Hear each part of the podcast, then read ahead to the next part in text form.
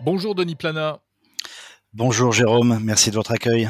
C E O de Jaguar Network, filiale euh, du groupe Iliad, et vous êtes ce qu'on appelle un opérateur de cloud, comme Google ou Apple, hein, chez qui on stocke nos photos ou nos données personnelles, sauf que vous, vous êtes une entreprise française et vous vous adressez aux entreprises précisément.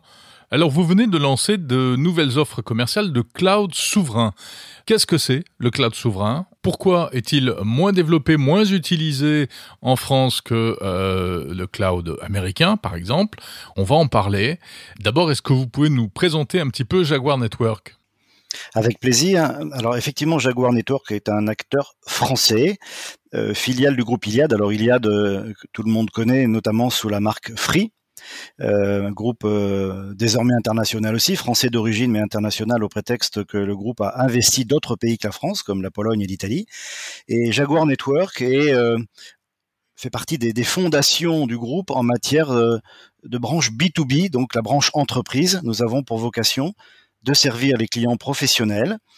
Les clients professionnels, je veux dire de petite taille, ça va du, de la, du petit professionnel à, à la T P E, par l'intermédiaire d'une marque qui est apparue sur le marché l'an passé, en deux mille vingt et un, au mois de mars précisément, une marque qui s'appelle FreePro, qui a lancé des offres de connectivité avec une box et des offres de téléphonie mobile. Donc ça, c'est à l'attention des professionnels ou des petites entreprises.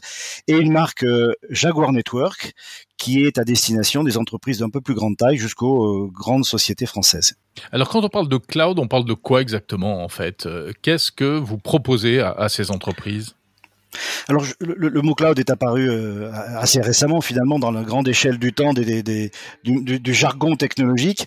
Il faut au préalable bien comprendre ce dont il s'agit en, en, autour de la donnée. En fait, l'idée, et le plus important, plus que le cloud, c'est la considération des données de nos clients, que ce soit des données d'ailleurs des particuliers ou des données des professionnels.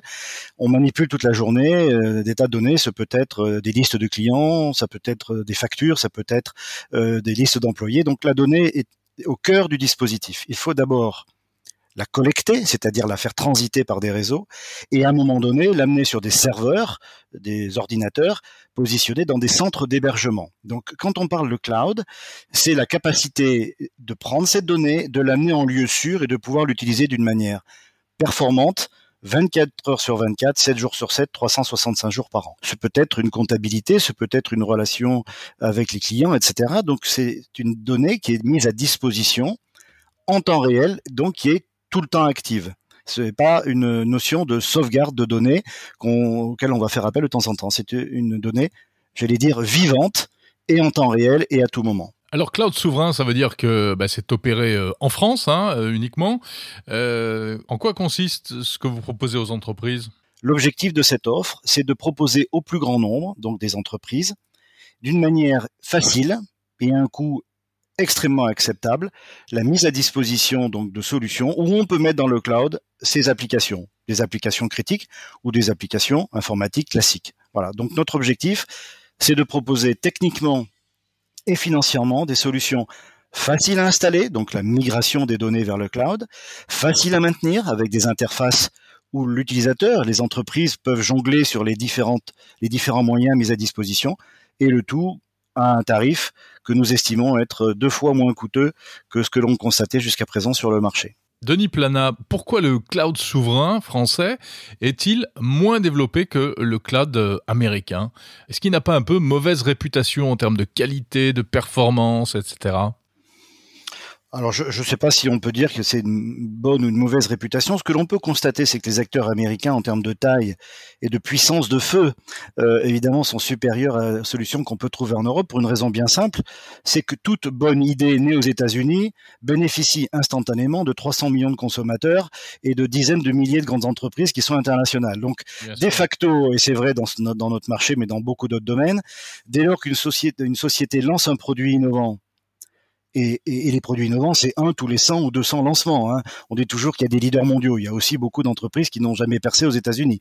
Mais à partir du moment où une idée est, est, est préemptée, j'allais dire, par un marché intérieur extrêmement important, de facto, ça en fait un leader mondial. Donc, euh, si on maintenant on se remet en Europe, on pourrait regretter que certaines solutions, fussent-elles euh, allemandes, italiennes, espagnoles ou françaises, immédiatement ne rencontrent pas un succès européen, parce que pour le coup, le marché intérieur européen serait aussi gros que celui des États-Unis. Donc, euh, première analyse, peut-être que nous aurions intérêt en Europe de parler d'une seule voix ou d'utiliser euh, souvent un seul fournisseur, ça permettrait de le faire grandir plus vite.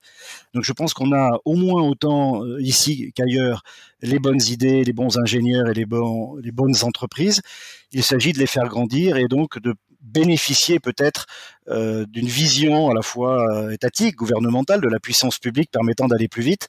Euh, mais voilà, donc je, je, je pense que nous n'avons pas à rougir des solutions que nous avons en France euh, et, et en Europe en général. Mais les entreprises françaises et européennes ont pris euh, l'habitude de ces euh, solutions euh, de cloud américain. Est-ce qu'elles peuvent encore basculer euh, aujourd'hui sur des solutions euh, souveraines ? Est-ce qu'il n'est pas trop tard ? Alors déjà, première remarque, il n'y a jamais rien de définitif dans le monde de la technologie. On l'a vu à de nombreuses reprises, des solutions que l'on paraissait, qui paraissaient définitives et surtout tellement monopolistiques que jamais on pourrait les bouger.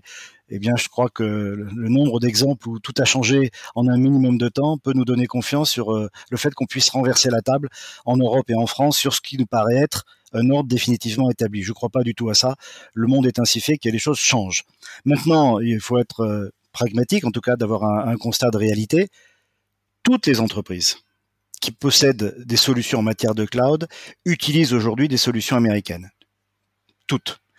Donc, quand on, comme Jaguar Network, prétend venir sur ce marché avec un cloud souverain, il ne s'agit pas de faire de l'annul et remplace. La théorie du grand soir qui consiste à dire « vous les entreprises, vous êtes dans une situation A, elle n'est pas convenable, vous allez du jour au lendemain passer dans la situation B qui est la nôtre », c'est absolument pas crédible. Donc l'approche que nous euh, que, que nous proposons à ces entreprises, c'est d'aller vers un chemin avec un peu plus de souveraineté. Donc pas de l'annuler en place, pas du jour au lendemain, mais d'être dans une notion d'hybridation peut-être au début, et d'une manière très pragmatique, très euh, industrielle, d'amener les entreprises à mettre en place leurs données, leurs applications critiques, dans des univers considérés comme plus souverains dans la gestion de la donnée. Donc effectivement, des data centers en France, des logiciels français, et cetera. Pour autant, encore une fois, la plupart des entreprises, a fortiori les très grandes, ont déjà ouvert, elles sont ouvertes vers le monde international. Elles y ont des clients, elles y ont des filiales, elles y ont des fournisseurs à travers le monde.